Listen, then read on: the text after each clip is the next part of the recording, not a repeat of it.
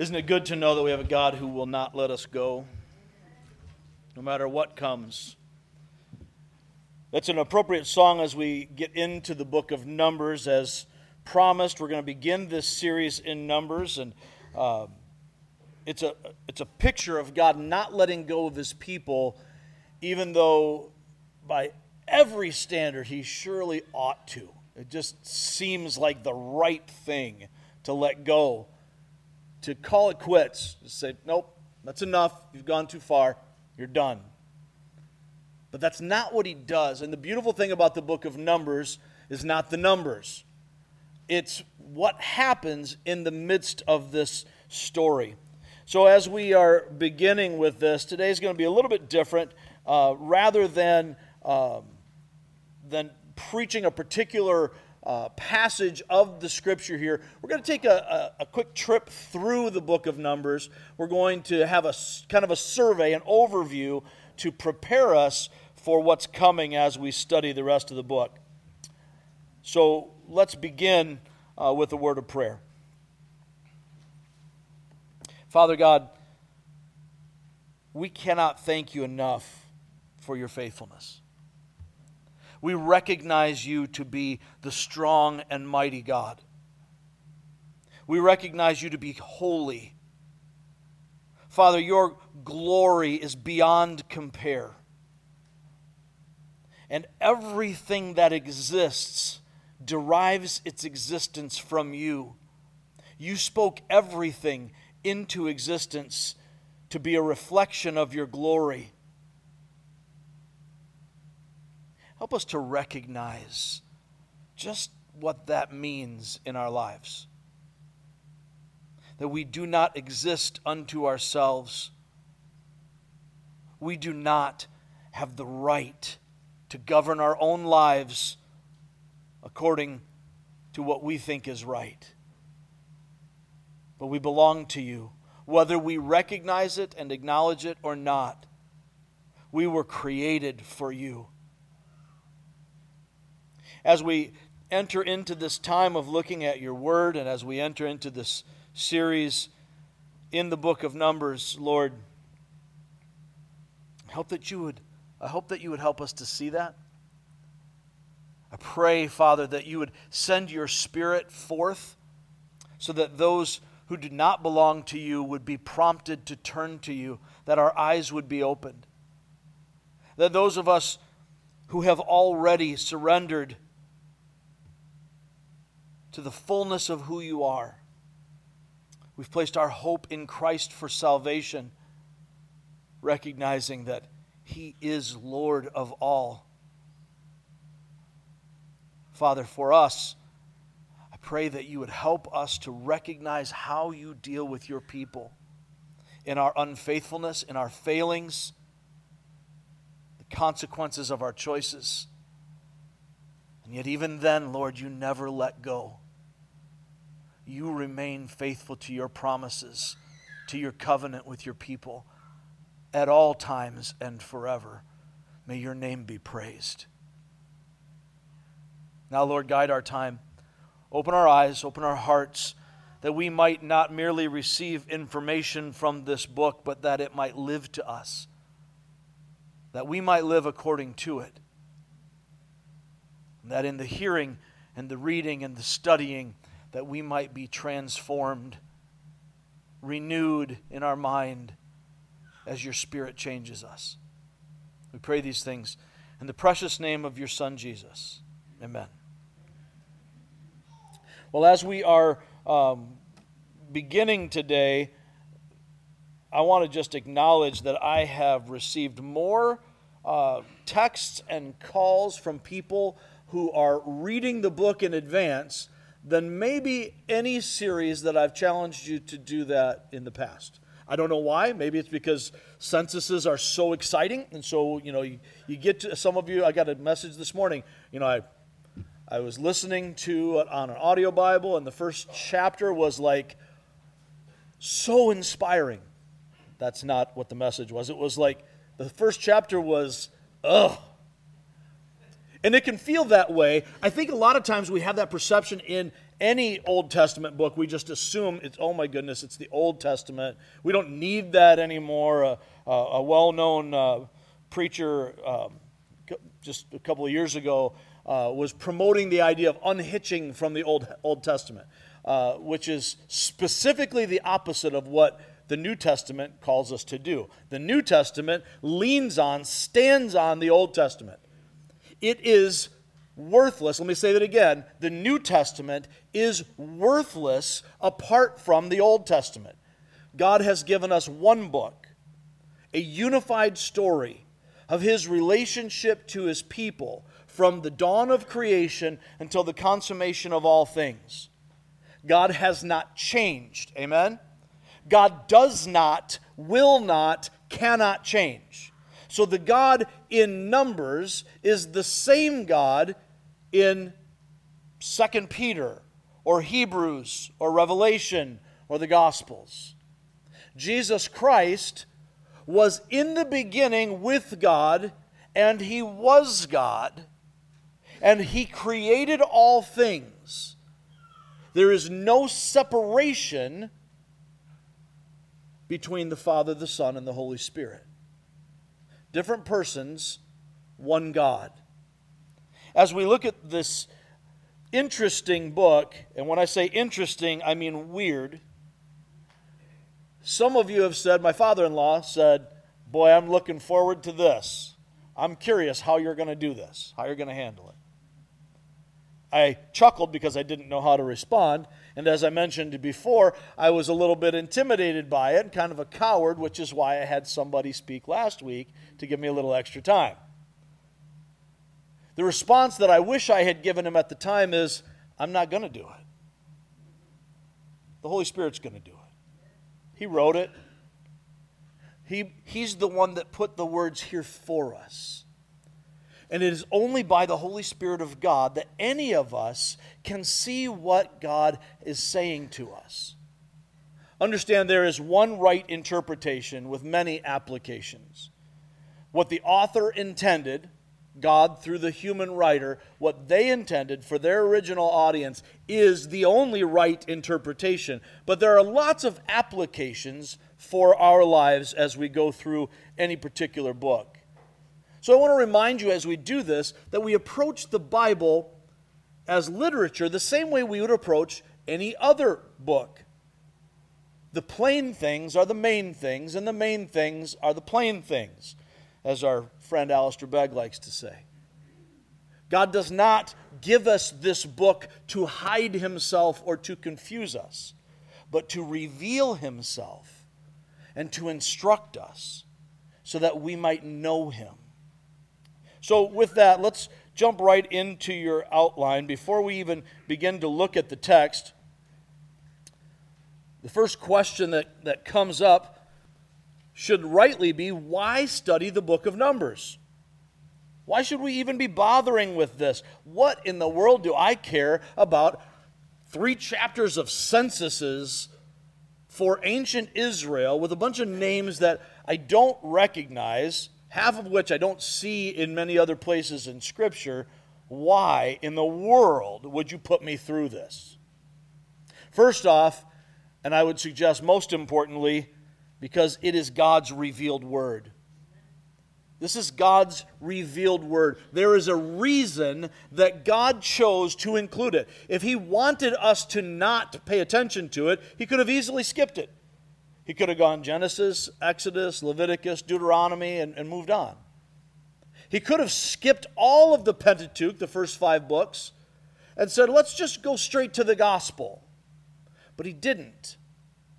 And for thousands of years, the, the Hebrews, the Israelites, the Jewish people leaned on only this Old Testament message before Christ ever set foot on the earth in his physical earthly ministry.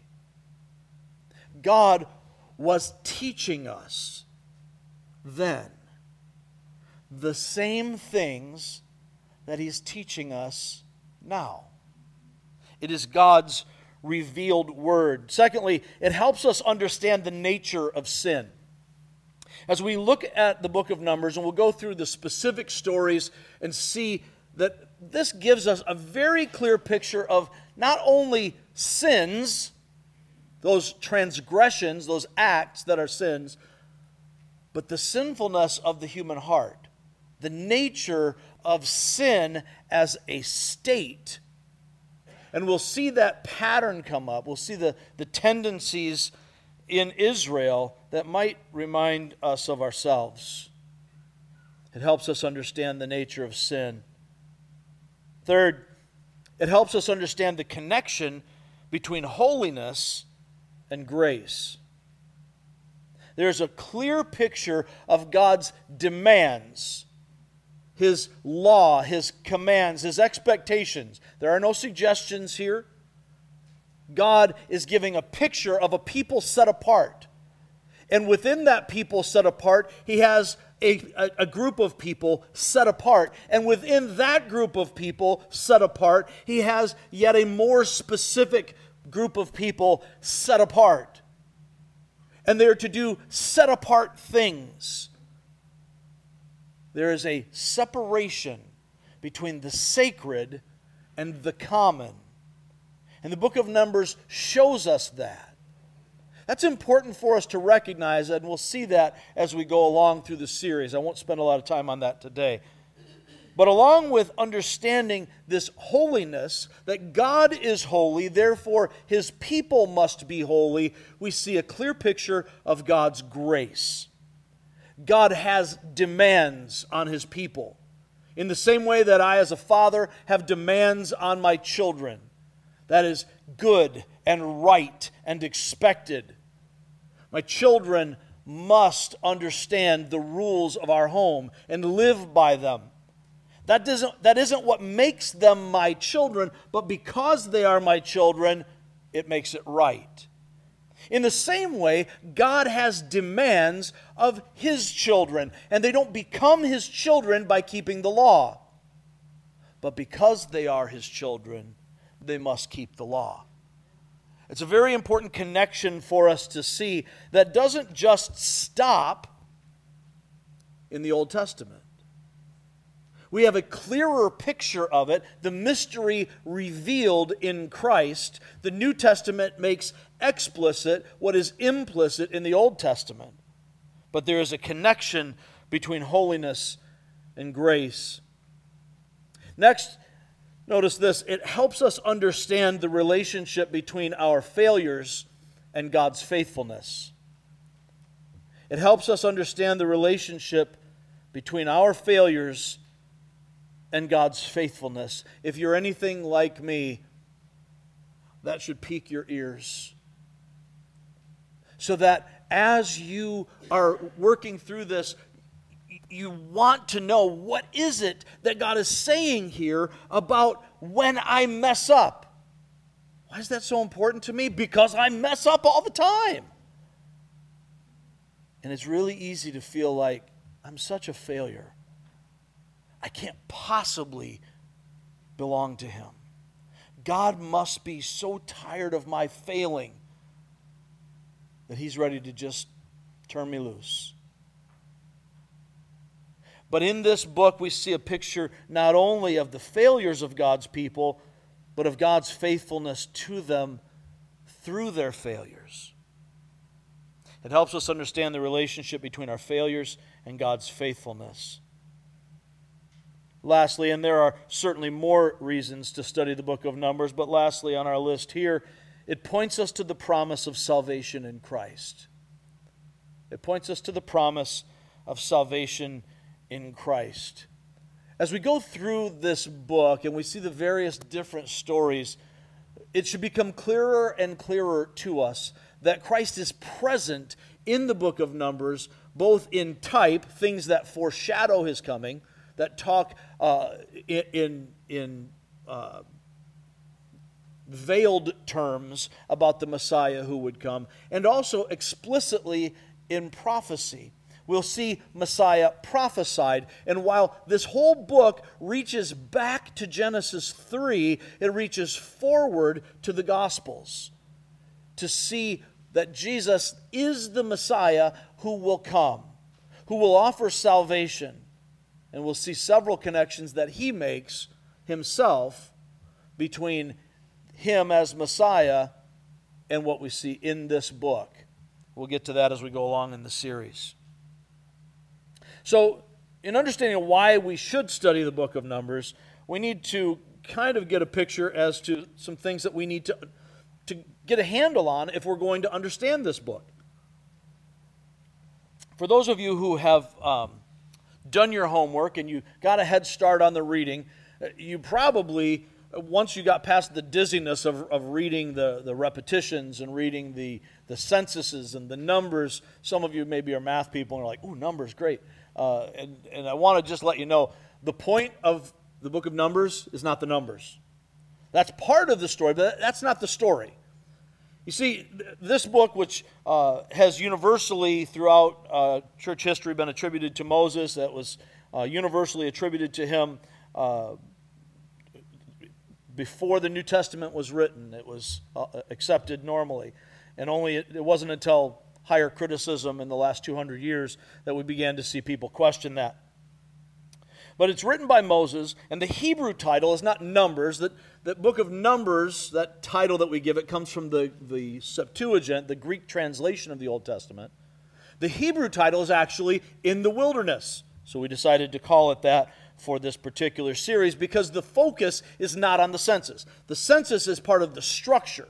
We have two different censuses that take place really two and a half, but uh, we'll talk about that as we get to them.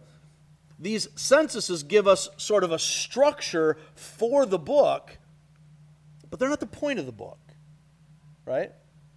So, as we're doing this, we're going to need to understand some things. My, my daughter's homeschool study group recently uh, watched Return of the Jedi together because that's a super educational film. Uh, actually, it was connected to it. But anyway, as they were watching Return of the Jedi together, most of you will recognize that's the, the third installment here in the Star Wars series. It used to be a trilogy. I don't I can't even keep up with what's happened since then. But one of her friends was clearly not raised right and never saw Return of the Jedi. And for those of you who have not seen the Star Wars movies, we'll pray for your sanctification. But as as they watched this, she was nonplussed, not impressed with this whatsoever. For a variety of reasons, not the least of which is it did not make any sense to her. Why didn't it make any sense to her? Because she came in on the third installment in a series. So she missed everything that led up to that. So the, the relationships that had been developed in the previous two movies didn't get developed here because they were already developed. She missed out on all of that. The background to the story that made excuse me, that made this third film significant, that gave it power and weight, she did not have because she had not seen what came before. In the same way, when we study numbers, we are getting to uh, we're getting to a fourth book of a single unit. So, really, we're not talking about in the Pentateuch, which is the Greek for five books, the first five books of the Bible. Uh, in Hebrew, we would call it the Torah. As we look at these first five books of the Bible, it's not five different books, but really five volumes of the same book. You're looking at one story that, that is playing out. And for us to be able to understand this, a couple of things we need to grasp. First, recognize that it is a continuation of the story of God begun in Genesis. It's a continuation of the story of God begun in Genesis. Now, it's easy for us to see that it's a continuation of God, what God is doing with the Israelites uh, from Exodus and Leviticus. And, and if you're familiar with these at all, we'll, we see that you know, they come out of Egypt and here they are. Now they're continuing this journey in the promised land. But it's not just that. All of that is the continuation of what happens in Genesis as God establishes all of creation for his glory, creates a, a, a, a human race that is specifically bearing his image. It's the only part of creation that is is said to be created in his image. Even though all of it, in a sense, is, in that it all is derivative of God, it derives from him and reflects his glory. Which is why we can see uh, truths about God in the natural world. If you just observe nature, you see a sunset, you see the beauty of what God is doing. If you're uh, of a more scientific bent and you uh, look at cell design or you, you study the universe, it's hard to escape the incredible complexity that God has built into the universe. So, all of it, in a sense, bears his image, but humankind uniquely bears the image of God. Humankind was created for an intimate relationship with him. And then things fall apart in Genesis chapter 3, and we see this pattern emerge now of God's blessing. And then his people are looking for something else and they sin. And they can't save themselves. And so God has to create salvation for them. It's not plan B, it's been his plan A. But as he is revealing himself to his people, he does it through a grand plan of redemption. And we see that here. It's a continuation of the story of God begun in Genesis. Notice this Israel was delivered from Egypt in Exodus, they received the law in Leviticus, and they're now preparing to enter the promised land here in the book of Numbers. So, as they go through this, Genesis gets everything started, and in the middle of Genesis, God calls out from among the nations a people for himself, as he calls Abram. He says, I'm going to make a great nation out of you, and all nations will be blessed through you. And those who bless you, I will bless. Those who curse you, I will curse. And then it continues as Joseph rises in Egypt, and, and the, uh, the people of Israel go and and become prosperous there, so much so that Pharaoh becomes jealous and fearful and just enslaves them and kills off the firstborn. And, and then God delivers them. He sends Moses into, into Egypt in Exodus to deliver his people out. And uses the plagues. You know the story. Somehow Charlton Heston gets worked in there. And God delivers Ten Commandments to get them started and he establishes the Passover and a covenant with them at Mount Sinai.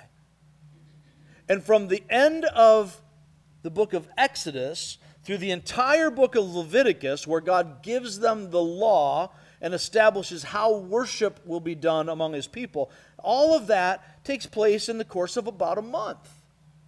And here at the beginning of Numbers, we're still in that same place where Exodus ends and we see them at, at Mount Sinai throughout the book of Leviticus getting this law from God.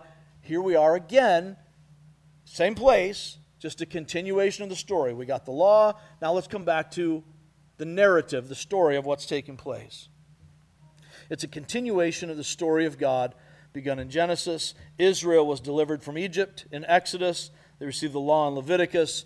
Now they're preparing to enter the promised land. And this kind of creates a little bit of a, of a situation when we're looking at the genre. If we're going to understand the book, we need to understand it according to its genre. In other words, what type of literature is it?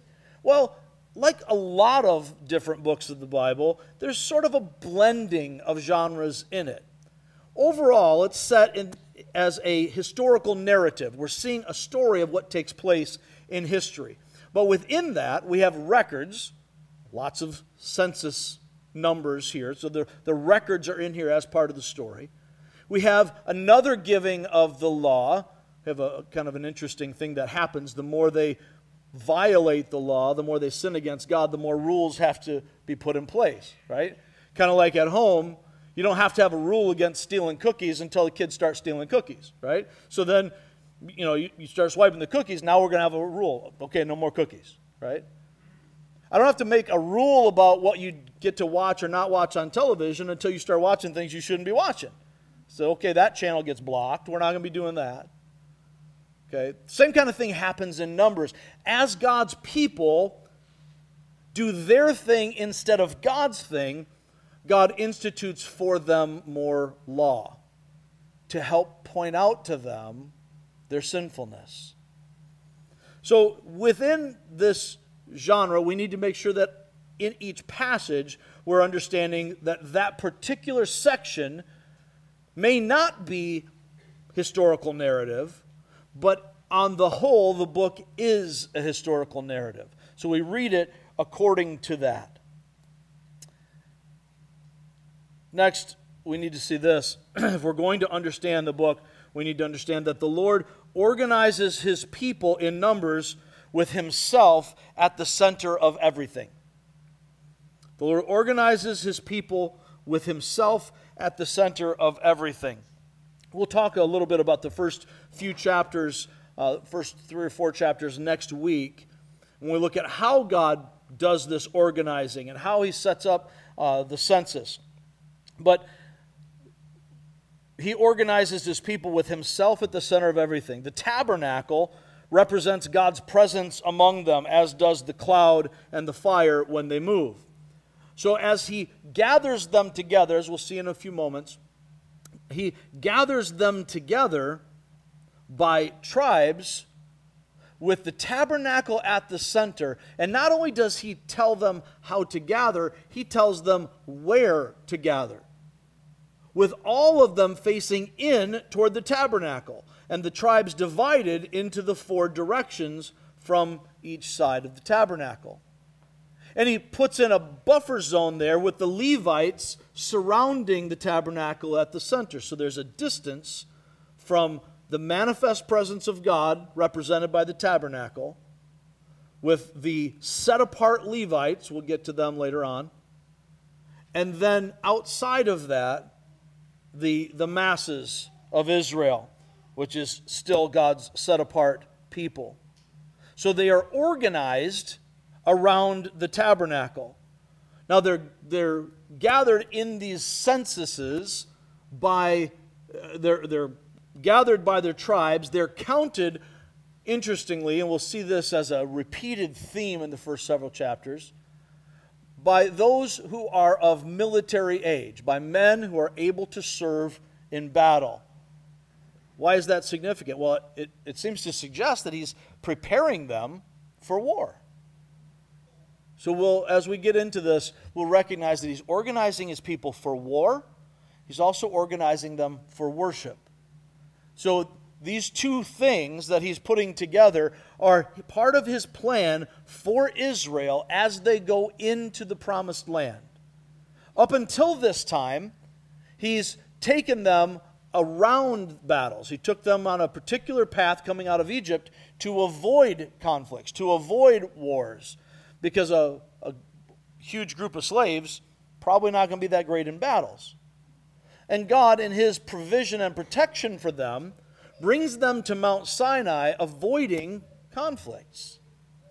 Now, as they go in to the land of Canaan, the land that was promised to them, they're going to have a conquest, which God had said long before was going to be the case. Now they're prepared. He's organized them, and He counts them according to those who are of military age to be able to serve in battle. And then he gathers them for worship according to the, uh, the tribe of Levi, who will be set apart to handle the holy things. The Lord organizes his people with himself at the center of everything. He does this physically, and they're able to see it. Everything that they do, they recognize our entire tribe, all of our clans, our families, we are facing God's holy place.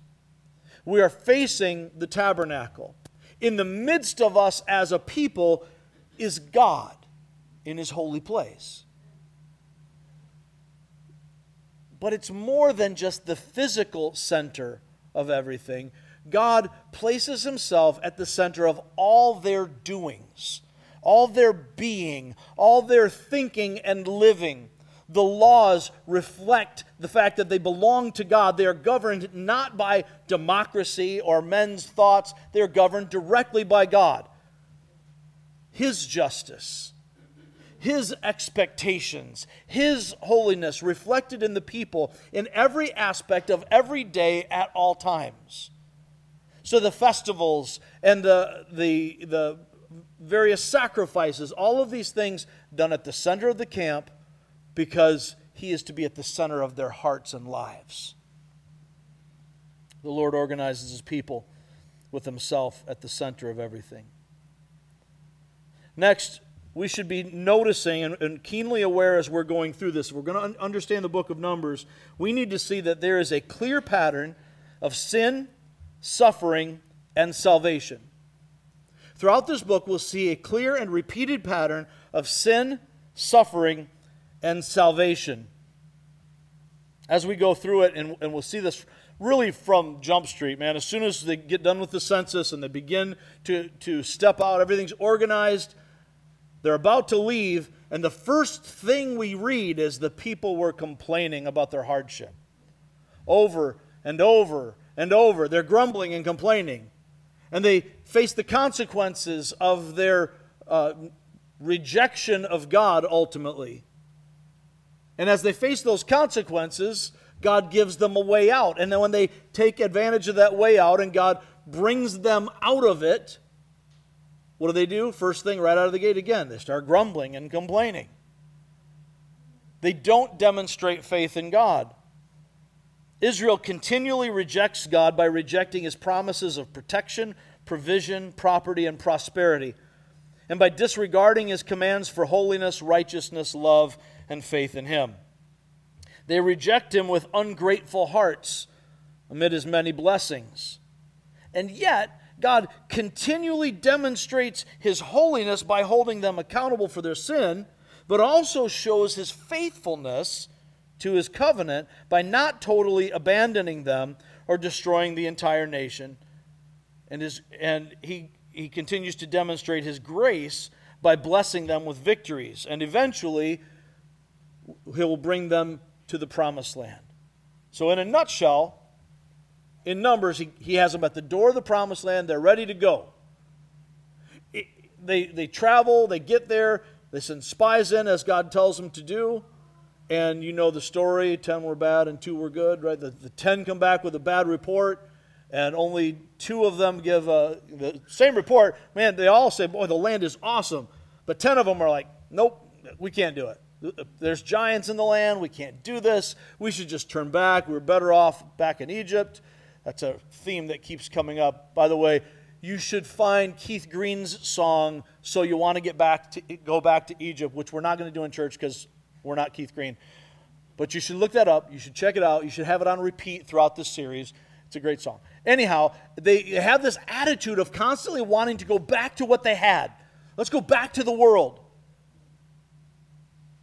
While God's got them right here. Oh, but it's hard. Yeah, but I'm God.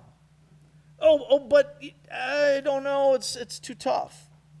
So, anyway, they get to the, the edge of it. The spies come back with the report that says it's an awesome land, but uh, it's too much trouble. We don't want to do it. We want to go back. God says, okay, I'll give you what you want. You're going to wander for 40 years in the wilderness until the entire generation dies, except for the two that had the good report. And they'll go into the promised land. And then we find the book of Deuteronomy and the book of Joshua taking us there. But in Numbers, we see this pattern sin, suffering, salvation. The salvation that comes up here is always, mark it down, watch it as we go through it, it is always by placing their faith in God's prescribed sacrifice.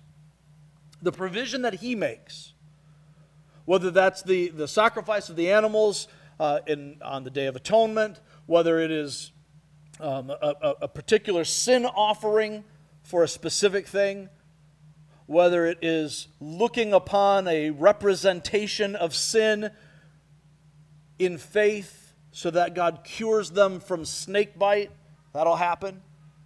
All of these things, the salvation comes when the people trust in God's provided salvation. The pattern is a pretty clear picture of how the gospel works. God's salvation comes by faith in the sacrifice and salvation he provides. So let's take a quick spin through the book. We, are not going to do a lot of reading of it. Um, I will just read the beginning of chapter 1. The Lord spoke to Moses in the tent of meeting in the desert of Sinai on the first day of the second month of the second year after the Israelites came out of Egypt. He said, Take a census of the whole Israelite community by their clans and families, listing every man by name one by one. You and Aaron are to count according to the divisions of all the men, uh, according to their divisions, all the men in Israel who are 20 years old or more and able to serve in the army. We'll see that, that phrase repeated. One man from each tribe, each of them the head of his family, is to help you. And then he gives the names of those who are assigned to help. So then we see in chapter 2 this arrangement of them into the tribes beginning uh, uh, uh, chapter 2, the Lord said to Moses and Aaron, The Israelites are to camp around the tent of meeting, some distance from it. The tabernacle will be at the center. The tent of meeting is there at the center. But don't come too close because God is holy and we are not. Each of them under their standard and holding the banners of their family. So they're marked out with their family crest, if you will. Chapter 3, we see that the Levites are handled separately as a separated people. And then there are some specifics in chapter 4 about how that works. Chapter 5, we begin to move into uh, laws regarding the, the purity and holiness of God's people. Some kind of weird stuff we'll talk about in there. We'll look at the Nazarite vow in uh, chapter 6.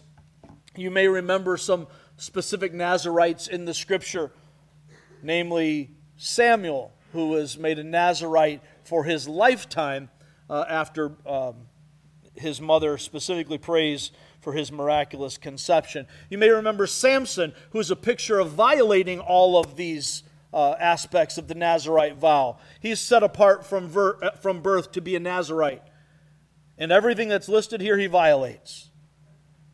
And then John the Baptist, who is another lifetime Nazarite, set apart by God for this vow. Most of the time, this Nazarite vow is limited, but in these cases, it's not. It's a lifetime. And he's set apart as the forerunner of Christ. They bring offerings as they dedicate the tabernacle. And then after they do that, they begin to set out. So when we get to uh, chapter 11, they're just beginning to take off here.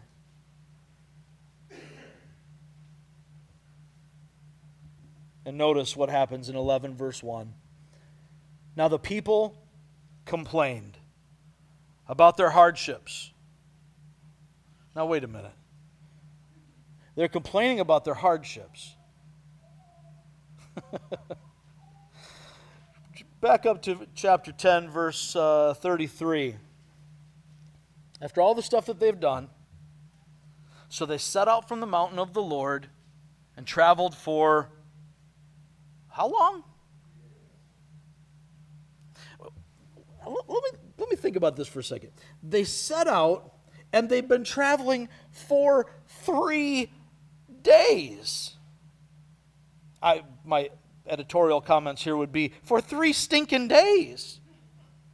The ark of the covenant of the Lord went before them during those three days to find them a place to rest. The cloud of the Lord was over them by day when they set out from the camp. Whenever the ark set out, Moses said, Rise up, Lord, may your enemies be scattered, may your foes flee before you. Whenever it came to rest, he said, Return, Lord, to the countless thousands of Israel. Now the people complained about their hardship in the hearing of the Lord after three stinking days. When he heard them, his anger was aroused. Then fire from the Lord burned among them and consumed some of the outskirts of the camp.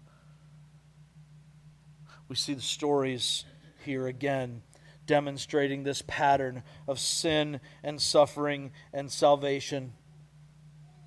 They bellyache about the manna and want some meat. God gives them exactly what they want. They're not happy with that. Miriam and Aaron, the sister and brother of Moses, complain that he's getting too much credit He's got too much power. Their jealousy over him leads to God's judgment. And then again, his salvation.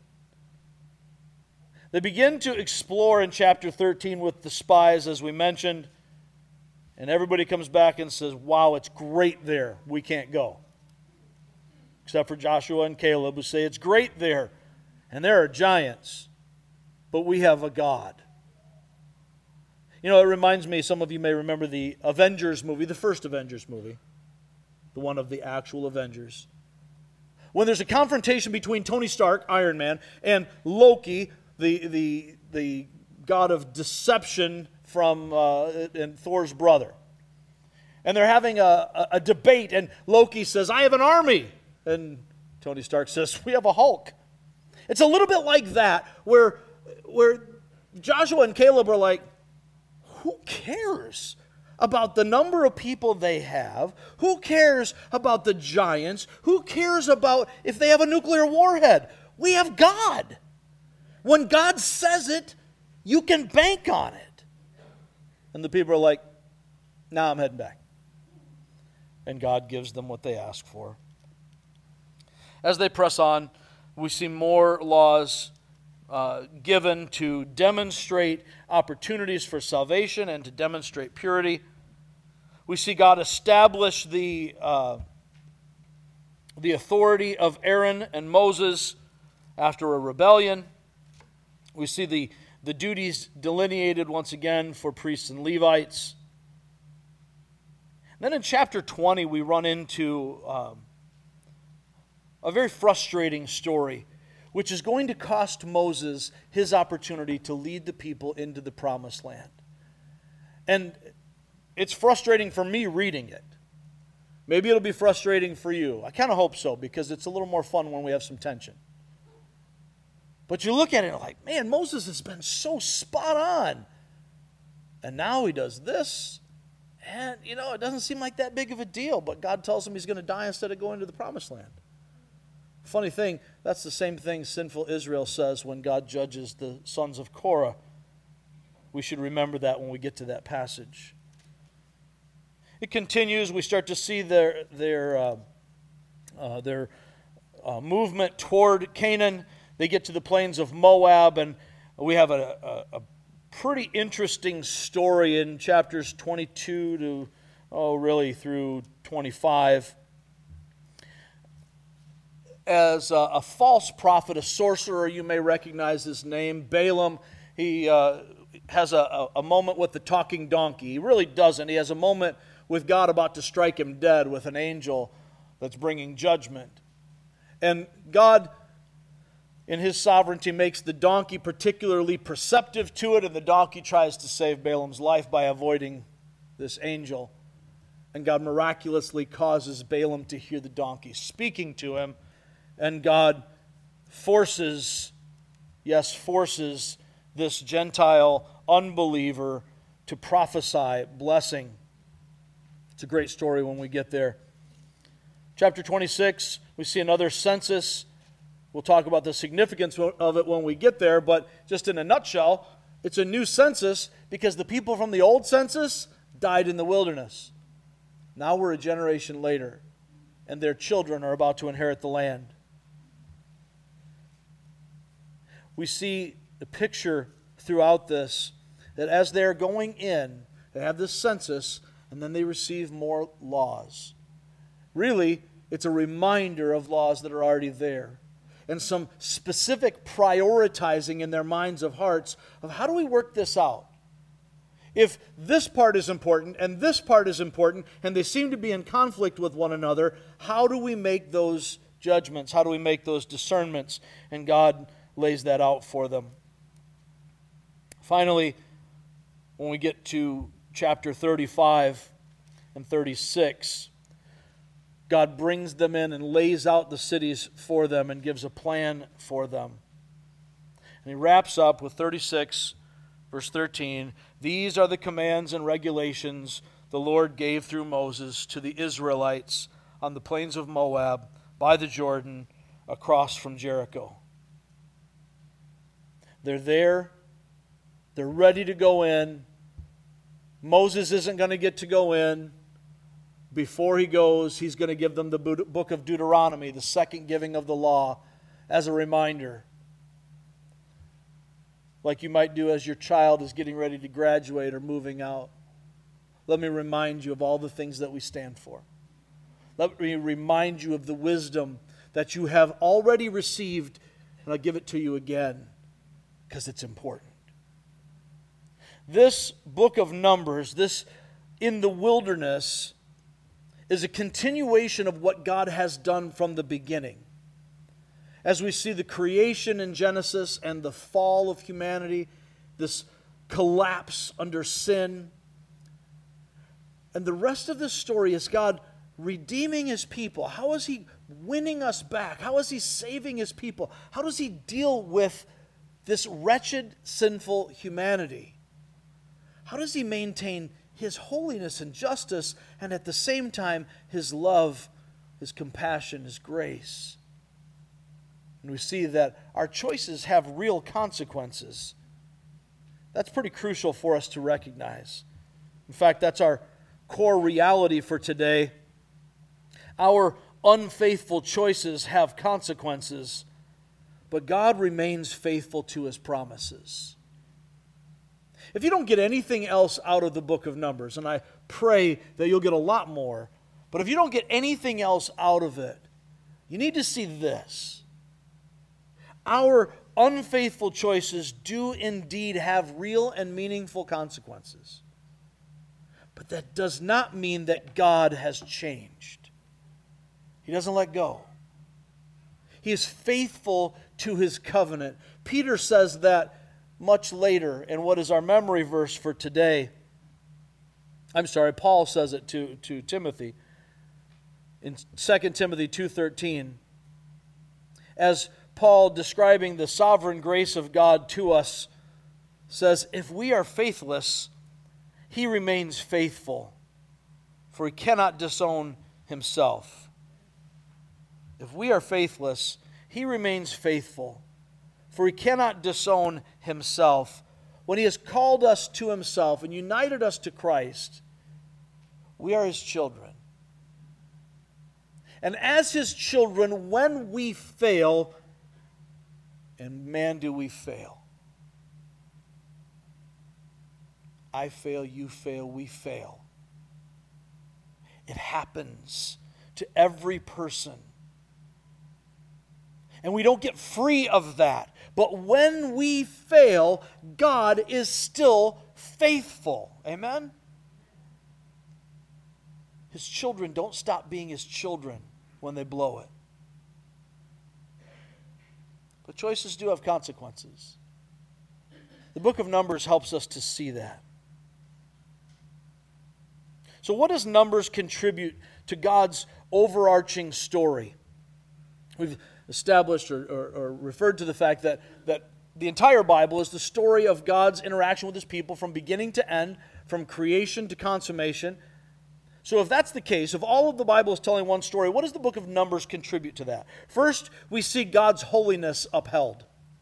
We see God's holiness upheld. He has standards which reflect his character. And those standards are upheld at all times. One of my favorite verses, well, I don't know if it's my favorite, because it's one of those that hurts. But my mother drilled it into my head over and over again as a kid. Be sure your sins will find you out. We'll see that later on as Moses says. It's a little different application than what we might normally hear it. But that is a theme that kind of, it's a thread that runs through this. You don't sin without God knowing it. Nobody else might know it, but God always knows. And as our friend Voddie Baucham says, if you can't say amen, you ought to say ouch. Your sins are never secret. You've heard, perhaps, that you can fool some of the people some of the time, but you can't fool all the people all the time. You can't fool God any of the time. He always knows. We see God's holiness upheld. And yet, in the midst of this, we see God's compassion demonstrated. You see God's compassion demonstrated. If you're taking notes, I want to encourage you to add in there uh, what I probably should have put in there. We see God's justice and compassion demonstrated. We see God's justice and compassion demonstrated. He upholds his holiness, he establishes righteousness and justice, and the guilty do not go unpunished. But there is a compassion that God never lets go of, and he makes a way. We'll see that really clearly in the cities of refuge and uh, in the daughters of Zelophehad. And we see this picture that God is watching out for those who have nobody else to watch out for them.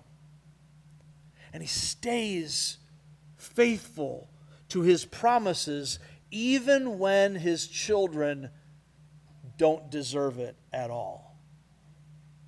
We see God's justice and compassion demonstrated. Third, we see God's glory displayed. We see God's glory displayed. That's the, the picture of the tabernacle and the cloud and the fire. And all of the laws that establish God's holiness are to shine a light on His glory.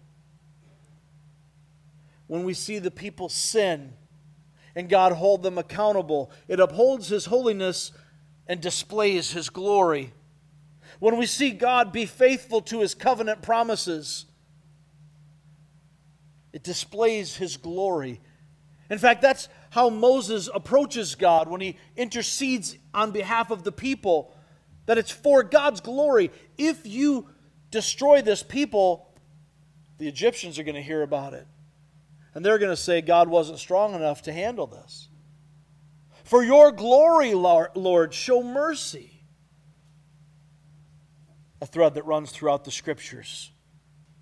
Lastly, we see God's covenant faithfulness.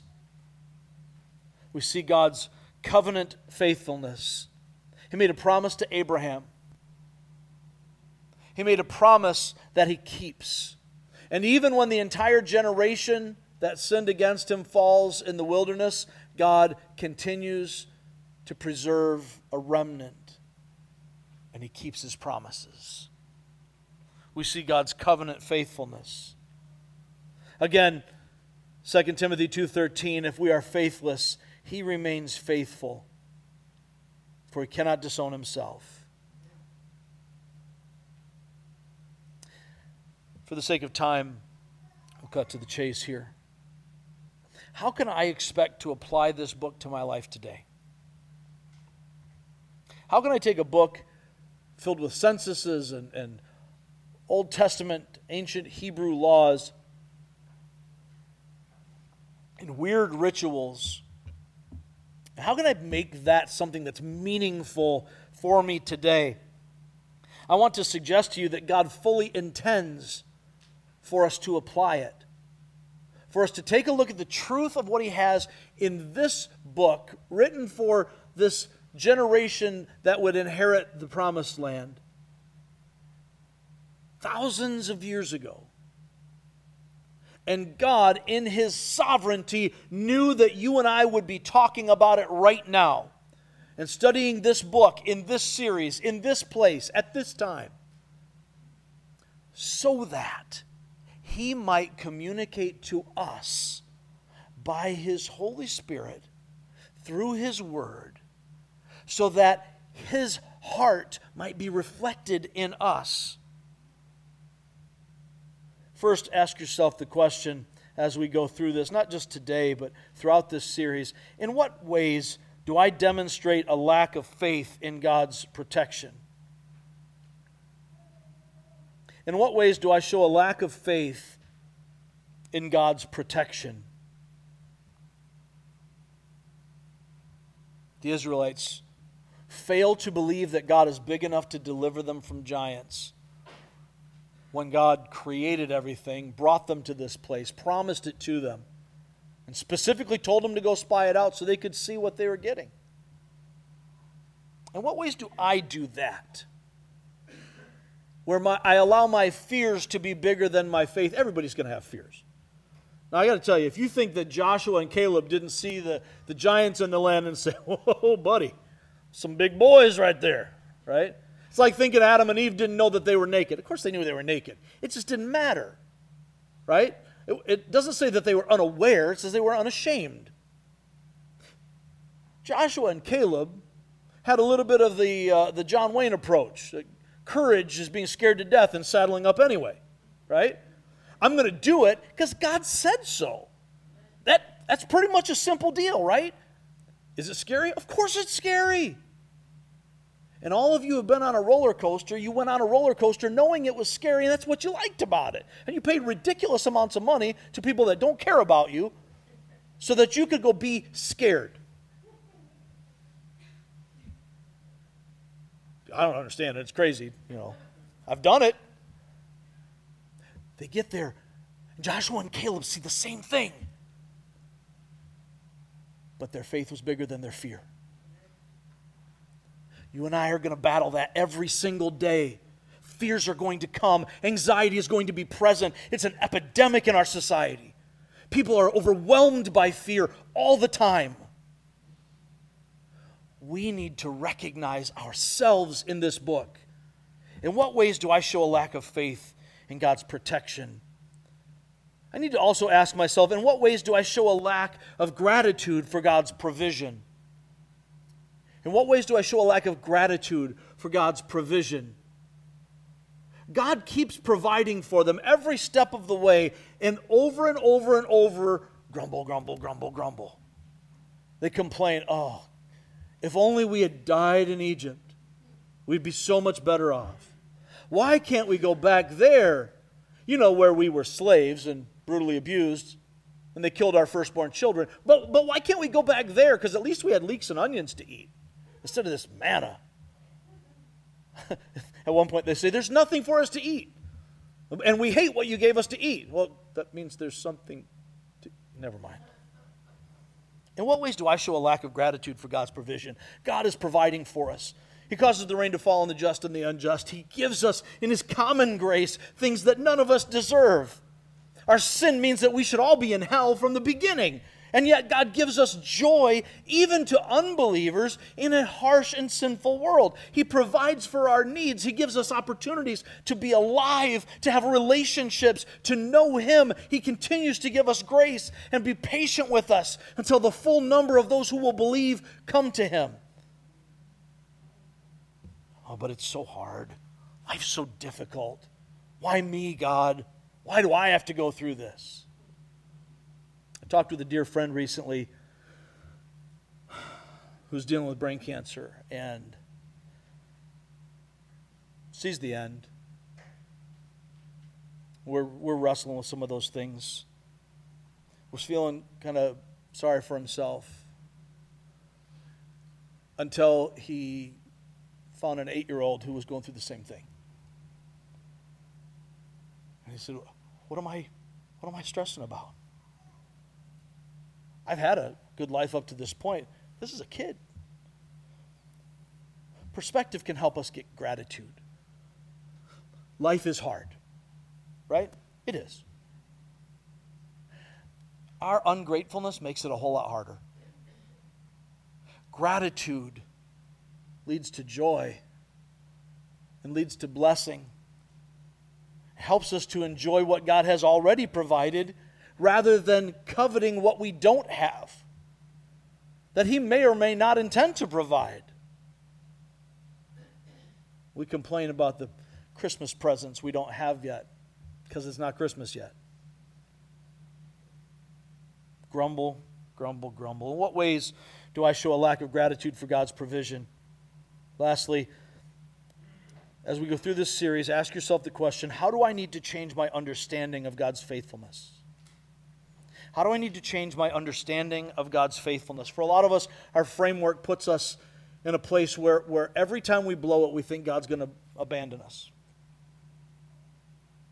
Or for some of us, we think God's faithfulness, His grace means everybody gets a pass. I can do whatever I want. Oh, I've been saved. Once saved, always saved, right? So I, I've been saved. I can live however I want. Sure, you can but you face the consequences of it. My choices determine my destiny in a very real way. I need to be asking myself in what way have I misunderstood God's faithfulness?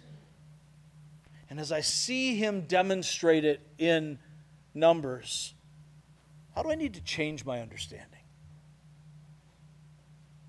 Our unfaithful choices have consequences, but God remains faithful to his promises. Let's pray. Father God, as we as we work through the book of Numbers in this series, Lord, I pray that we will see Jesus that we will understand you better, that we will understand ourselves better, and because of that understanding, that we will put our full attention on the one that you have given for us. Knowing that you demonstrated your love for us, and that while we were yet sinners, not even seeking you, not even realizing that we needed a Savior, Christ died for us in the midst of our rebellion and rejection, you have been faithful. You have never let go. And you are able to keep us, to preserve us. Lord, show us yourself as we encounter you in the Word. And now, as we prepare participate in this ancient ordinance that our Lord gave to us, Father, I pray that you would prepare our hearts, that you would give us a spiritual understanding deeper than our minds could possibly grasp. Help us to recognize that Jesus is the salvation that you have offered and your justice demands death for sin.